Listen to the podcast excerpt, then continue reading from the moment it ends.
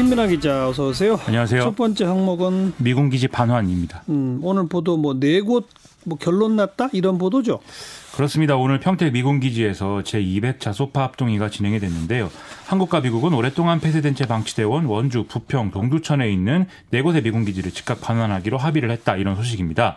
또 용산 미군 기지를 이제 한국에 돌려주기 위한 본격적인 논의 절차도 시작하기로 합의를 했다고 합니다. 그동안 안 됐던 거는 뭐 오염 문제 때문 아니에요? 그렇습니다. 그동안 미군 기지에 환경 오염이 얼마나 발생했는지, 정화 비용은 어떻게 할 것인지, 어떻게 볼 것인지 등을 두고 한미 간에 지금 합의가 제대로 이루어지지 않는 상태였는데 요. 정부는 기지를 돌려받으면서 일단 환경 정화 비용을 우리가 부담을 하고 이후에 미국과 이 비용을 분담하는 방안을 논의하기로 했습니다. 또 정부는 이번 합의가 주한미군이 현재 사용 중인 기지의 관리 강화 방안, 그리고 한국에 제안하는 소파 관련 문서 개정 가능성 등의 논의를 반환 정권으로 합의를 했다 이렇게도 밝히고 있습니다. 음, 그러면 미국도 그동안의 태도를 바꿀까요? 정부는 이 반환론이 장기화가 사회 경제적 비용을 늘리고 있다는 것에 미국도 공감을 했고 앞으로 비용을 협의한다는 조건에도 동의한 것에 대해서 좀 전향적인 태도이다 이렇게 평가를 했는데요. 하지만 실제로 미국이 오염 정화 비용을 얼마나 부담할지 이것은 의문인 게 사실입니다. 독일 외에는 미국이 뭐 미군 주둔에 의한 오염 정화 비용을 분담한 사례가 드물고 우리나라의 경우도 지금까지 80곳의 반환 대상 미군 기지 중에 54개 기지를 반환하는 과정에서 환경 정화 비용 을 분담한 적이 없다 이런 얘기인 거죠. 또 소파 협정에도 시설과 구역을 원상 회복해야 될 의무가 없고 이 대신 한국 정부에 보상해야 할 의무도 없다 이렇게 돼 있기 때문에 더욱더 기대하기가 좀 어렵다 이런 얘기가 나오는데요. 이번에 반환된 기지 네 곳의 경우 유류나 중금속 등의 오염이 지금 발생하고 있는 걸로 파악이 됐고 부평의 캠프마켓의 경우는 1급 발암물질인 다이옥신이 검출되기도 했습니다. 음, 그러면 우리가 저 오염 처리 비용 같은 거 다 받아내겠다라고 한 거에서는 대폭 양보한 셈이에요 결국은? 이 문제의 한정에서 보면 이제 그렇게 볼 수가 있는 셈인데요. 하지만 미군 기지가 있는 지역들에서 뭐 미군 기지 반환과 이어서 이제 개발 필요성 이런 것들이 제기되어 온 것도 사실이기 때문에 이런 점에서 앞으로 얻게 될 이익도 따져볼 필요가 있다 이런 지적도 있습니다. 다만 동두천의 경우는 상대적으로 적은 면적인 이 캠프 호비 내 쉐아 자격장만 반환하기로 했기 때문에 좀 기대에 못 미친다 이런 평가가 지역에서도 나오는 것 같고요. 또 앞으로 방위비 분담금 협상에 이 문제가 활용될 수 있다는 전망도 나오고 있습니다. 그러니까 방위비 분담금 대폭 올려달라고 하니까 우리가 사실은 이 오염 비용 얘기를 꺼냈던 거 아닙니까? 그렇게도 이제 이 해석할 수 있었는데요. 이 한국이 부담한 오염 정화 비용을 주한미군에 대한 어떤 기여분으로 주장을 하고 방위 분담금 총액을 낮추는 뭐 이런 전략을 쓸 수 있다. 뭐 이런 얘기인 거죠. 아하. 다만 이제 직접적인 액수를 이제 방위비에 포함시키자고 하는 것은 그동안의 어떤 방위비 협상 틀이 유지돼야 된다고 주장해온 우리 입장에서는 오히려 자충수다. 이런 지적도 있는데요. 따라서 결국 미국 주장을 받아들일 수밖에 없는 상황에서 방어 논리로 활용한다든지 아니면 한미 동맹에 대한 어떤 한국의 기여를 설명하는 근거 중의 하나로 이 오염 정화 비용 부담이 강조될 가능성도 있다. 이런 해석이 나오고 있습니다. 네. 일단 정부는 공식적으로는 방위비 분담금 협상과 미군 기지 반환은 관계가 없다. 이렇게 설명을 하고 있습니다. 그나저나 돈은 얼마나 들까요? 그 오염 정화하는데. 정부는 이번에 반환하는 기지들에 대한 정화 비용을 합치면 1,100억 원대에 달할 것으로 추산을 하고 있는데요.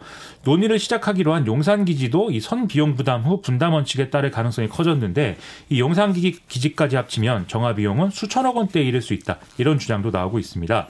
이 오염 정화 과정은 2년 정도 걸릴 예정이고 이후에 해당 부지들은 지자체에 매각하거나 또 우리군이 사용하는 방식 등으로 논의가 이루어지고 있습니다. 네. 자, 시사위키 두 번째 항목은 감찰 중단 청탁입니다. 뭐 유재수 전 부시장 건이네요.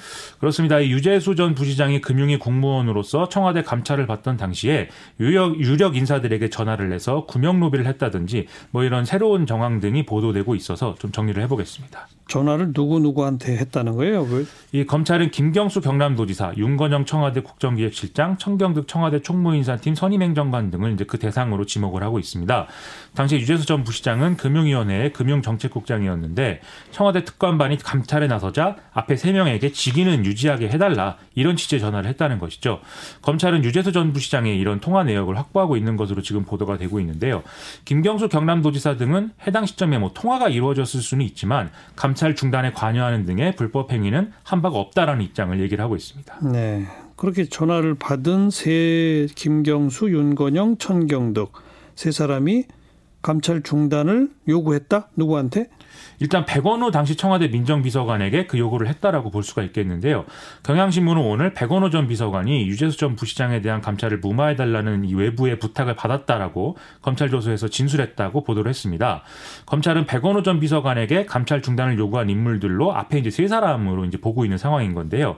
이외에도 이인걸 당시 특감반장에게 청경득 행정관이 뭐 피하 고문을 해야 된다라면서 감찰 중단을 요구했다 이런 얘기도 있었는데 이 내용은 양쪽 다 부정을 하고 있는 그런 상황입니다. 그러면 백원호 민정비서관이 그런 요구를 받아서 그다음 어떻게 했다? 조국 전 수석한테 전달했다? 이제 그렇게 됐다고 이제 볼 수가 있겠죠. 그동안 보도에 따르면 박형철 반부패 비서관은 조국 전 장관이 유재수 전 부시장 관련 의혹에 대해서 처음에는 어떤 강도 높은 감찰을 지시를 했지만 시간이 지나자 전화가 너무 많이 온다면서 감찰을 중단을 시켰다고 검찰에서 진술했다고 이제 보도가 됐는데요. 결국 조국 전 장관이 이 대목에서 적극적으로 진술을 하지 않을 수 없는 그런 상황이 됐다고 볼 수가 있겠습니다. 어쨌든 지금까지 유재수 전 부시장이 누구 누구 누구에게 전화했다. 그 사람들은 또 누구에게 부탁했다. 뭐 이런 얘기를 다 검찰이 수사 과정에 드러난 피의사실 공표 해당되는 거 아니에요?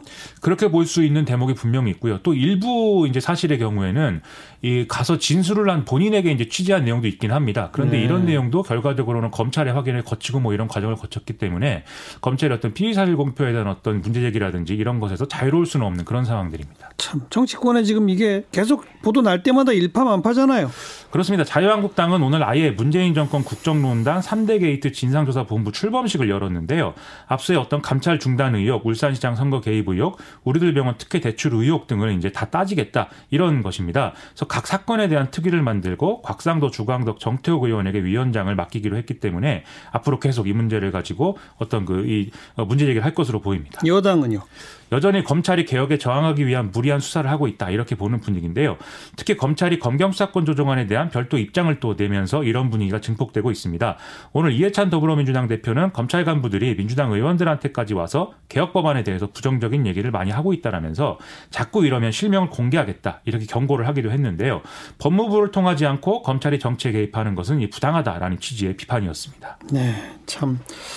검찰과 여당 계속 으르렁 으르렁 되는군요. 앞으로도 계속 이런 상황이 이어질 것 같습니다. 김민아 기자 수고하셨어요. 고맙습니다.